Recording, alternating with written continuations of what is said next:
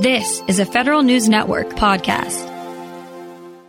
The Army National Guard has been at historically high deployment levels since the beginning of the pandemic. Now, with cases waning, the Guard might get a reprieve, but that doesn't mean its challenges are over. We get the latest from Federal News Network's Scott Maucione. And Scott, let's start with the kinds of missions they have been stuck with and why these high deployment levels for the past couple of years. Yeah, well, the Army National Guard and the Air National Guard together have both had really a rough past two years. Uh, they've seen obviously the COVID deployments. We've seen uh, an increase in extreme weather, uh, hurricanes, floods, wildfires.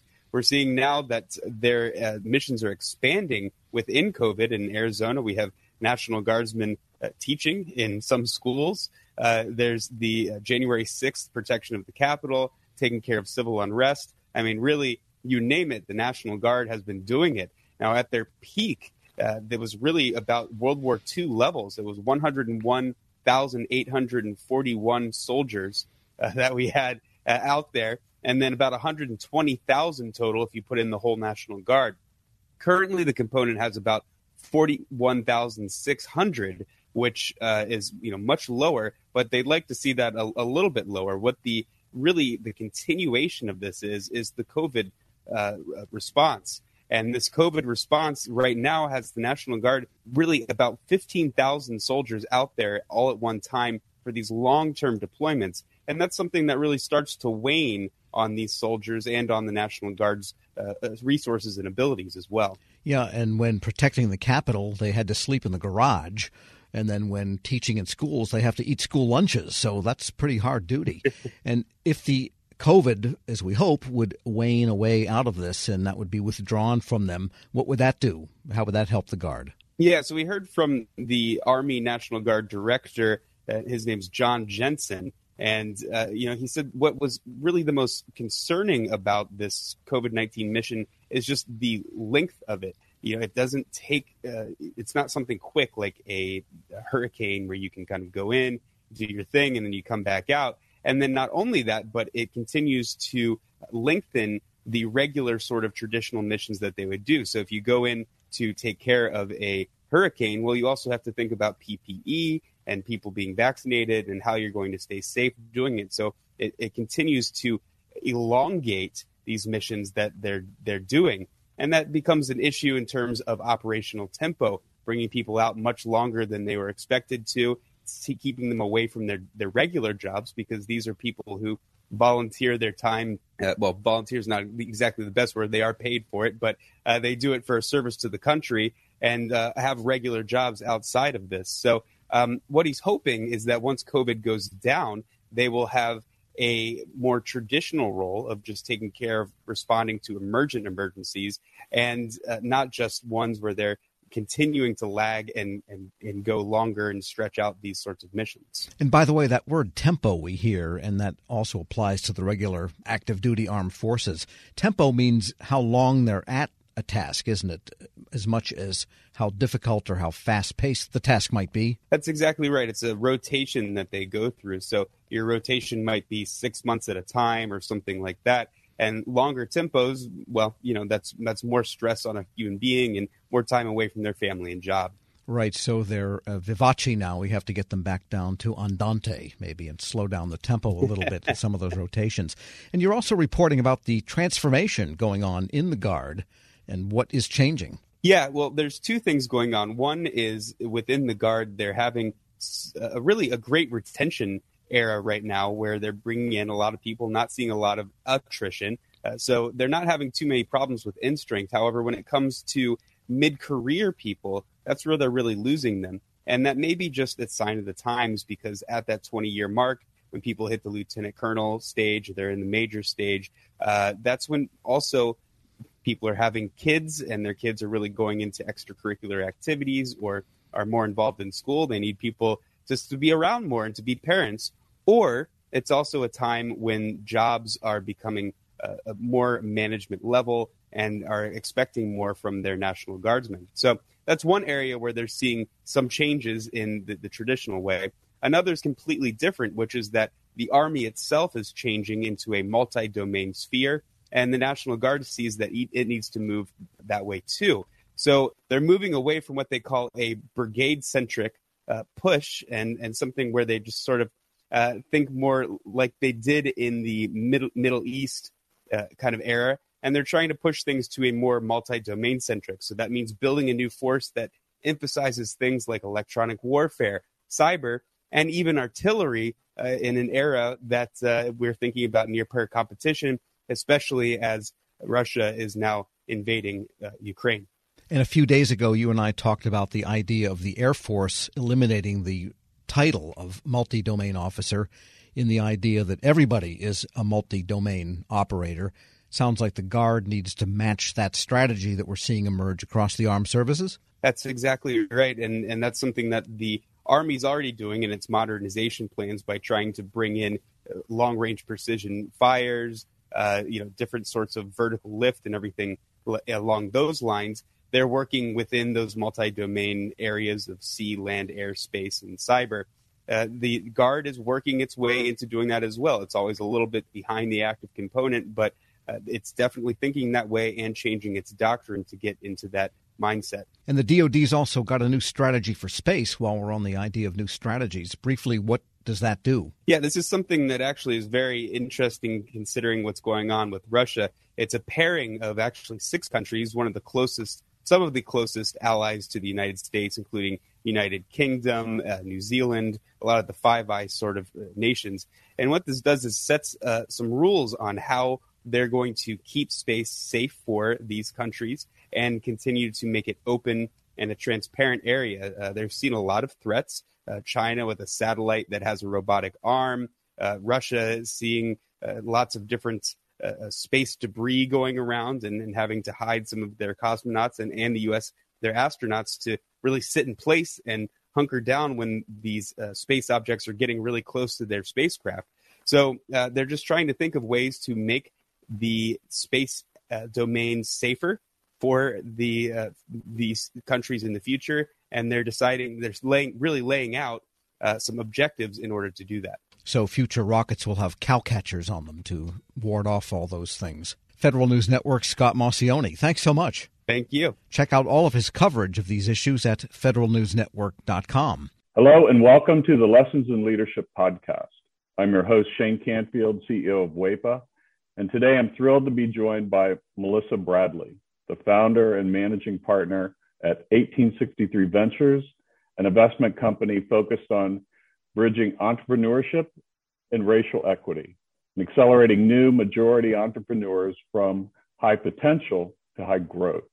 Additionally, Melissa is co founder of Venture Backed Ureeka, a community where small businesses gain unprecedented access to the expertise needed to grow their businesses and has more than 20 years of entrepreneurship, investment, and leadership experience. Melissa, welcome and thank you for being here. My pleasure. Thank you for having me. Who is the first person that you remember looking up to as a leader, and what was it about them that inspired you? So there are actually two people. Um, the first person personally was my mom. Uh, she was a single parent and what I realized is that she was the leader of our household, but she was also the leader of our community. Um, she was a staunch advocate for children's rights in public schools, making sure that we got a quality education. She was a staunch advocate around rights for renters. Um, we were not in a financial position that we actually ever owned a home, uh, but she made sure that people who lived in various types of housing we were in regular housing. The people who were in regular housing, public housing, she made sure that their rights were advocated for, um, and really just always kind of looked out for. I'll, I'll, use air quotes the little guy, while although we were the little guy. Uh, and then I would say she was a huge advocate of older folks. Um, as part of her job, she worked during the week uh, in a full time job and then clean houses on the weekend, but also took care of elderly folks and a staunch advocate for elderly rights. Um, so that was probably the, the first leader. And then I would say the second leader that really came about professionally was a woman named Crystal, Crystal Gaskins, uh, who actually ran a headhunting temporary firm that I ended up uh, spending about a year at. But quickly realized that was not my calling. But in a world where you are constantly managing the powers that be that want to hire all these people and move people around, and the folks who are sometimes in vulnerable positions and obviously seeking a job, she always manage to treat everyone with the with the ultimate respect. And part of the business was actually um, managing hotels and getting service workers to show up. And that's a tough job, right? To try to motivate people who barely are getting paid enough under not great conditions. Um, and so she taught me three things. She taught me how to be a motivator and that recognizing leadership is not mandating, but motivating. She taught me that leadership is not just reporting up, but also reflecting and supporting those who may be underneath you from a hierarchical structure. And she also taught me that leadership was not about money, uh, but it was about producing positive outcomes for whoever your customers were. And if you did that, then obviously the money would come. How would you describe your leadership style and how has that developed over the years? Mm. I would describe it hashtag work in progress. Um, it, it, has evolved over the years, I think, two ways. One, uh, the more people I've been exposed to in leadership positions have certainly helped me pivot and make adjustments.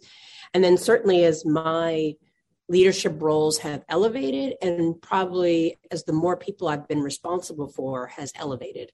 Uh, you know, certainly being managing partner and founder of 1863 Ventures, we manage a lot of people. We have actually tripled our staff this year. And so we went from three people to oh, actually 12 people plus and growing. Uh, and we went from a couple hundred members to almost 10,000 members. And that's a big deal. Um, I, so my leadership style has evolved in terms of more people that I have reporting to me. I think it's, I, I focus on autonomy. I focus, I'm, I'm, very clear that my role is to help other people be successful. Uh, I do set very clear deadlines. I am try to do a good job of kind of projecting what is the overall mission and vision, what are the KPIs and OKRs that we need to hit. And then I feel like I need to get out the way. I need not be a micromanager. I need to recognize, particularly since COVID, that people have kids, they have lives, they have ways that they know how they perform best. And so we now have people who work for me all over the world. And as long as we meet our deliverables, I don't need to know that you're sitting in a cubicle or sitting at your computer from nine to five. Um, and that's because I've been at those nine to five jobs where I literally had nothing to do, but I knew I was told I had to be in the office. Uh, and it just seemed like a complete waste of time. And so I'm really laser focused on outcomes and productivity and advancing the vision and mission and not on what does it look like? Because i think successful work looks different for everyone. And then i would say more externally as we now have grown to lots of members and we have a social media presence and i talk to people i'm mindful that the, the probably the most important from an external uh, perspective on my leadership is that i am mindful that i am modeling not just for myself but particularly for other leaders and particularly black women and certainly gay black women uh, you know there are not a lot of us. Um, you know you mentioned that i'm a co-founder of Ureeka so i'm fortunate enough to be in the first 30 or so Black women that have been supported through venture capital, which is a sad statistic, but for a different topic. And so I'm mindful that people are always watching me. And I would say that certainly as a Black woman, people are always watching you, not always for the better and cheering you on, but waiting for you to make a mistake and slip up. And so I'm mindful that when I step into a room or I show up somewhere, I'm not just representing Melissa Bradley and my immediate family, I'm representing all of my members and potentially sending a signal effect of what other people are going to expect as Black women. And the final thing I would say that definitely has evolved since now that I'm over 50 uh, is that I feel a much greater freedom to say what's on my mind. Um, than I did before, and I and I do that. I probably said what was on my mind before, but in a way that was reflective of my frustration and anger with the system. And now I say it with the expect with the level of calmness and the expectation that it's important that we are honest around what do black communities experience and to phrase it in a way not based on anger but really using data. And so i would say i've consistently been a staunch advocate for black and brown communities but has evolved from being very reactive and saying well don't do this and don't do that to saying let me explain to you why I think it's important that we take this up and really letting the facts drive the discussion. Some of that probably comes from the fact that I've worked in two presidential administrations, and we all know that that just goes back and forth and oftentimes based on rhetoric and not fact. And having six kids in a world of social media, I think there's something, the, the art of, of conversation based on facts and data has devolved to uh, opinions and pundits. And, and I think that's a challenge around leadership because your job is not, in my mind, to convince people, but to inform people and allow them to make decisions for themselves. I, I saw you on a post uh, with a Washington Post um, uh, interview, and it, it, you were amazing. And it, it's interesting to listen to you describe what you just said because I could see all of that reflected in how you responded there. And um, make one other quick uh, comment about as a company grows, WEPA is growing as well. And you are so spot on. We have, as, as leaders, we have to let go and trust those people that work for us and empower them to do their job and then let them roll. And that's not always easy. This episode is brought to you by Zelle. Whenever you're sending money through an app or online, it's important to do it safely. Here are a few helpful tips. First, always make sure you know and trust the person you are sending money to. Second, confirm you have entered their contact details correctly.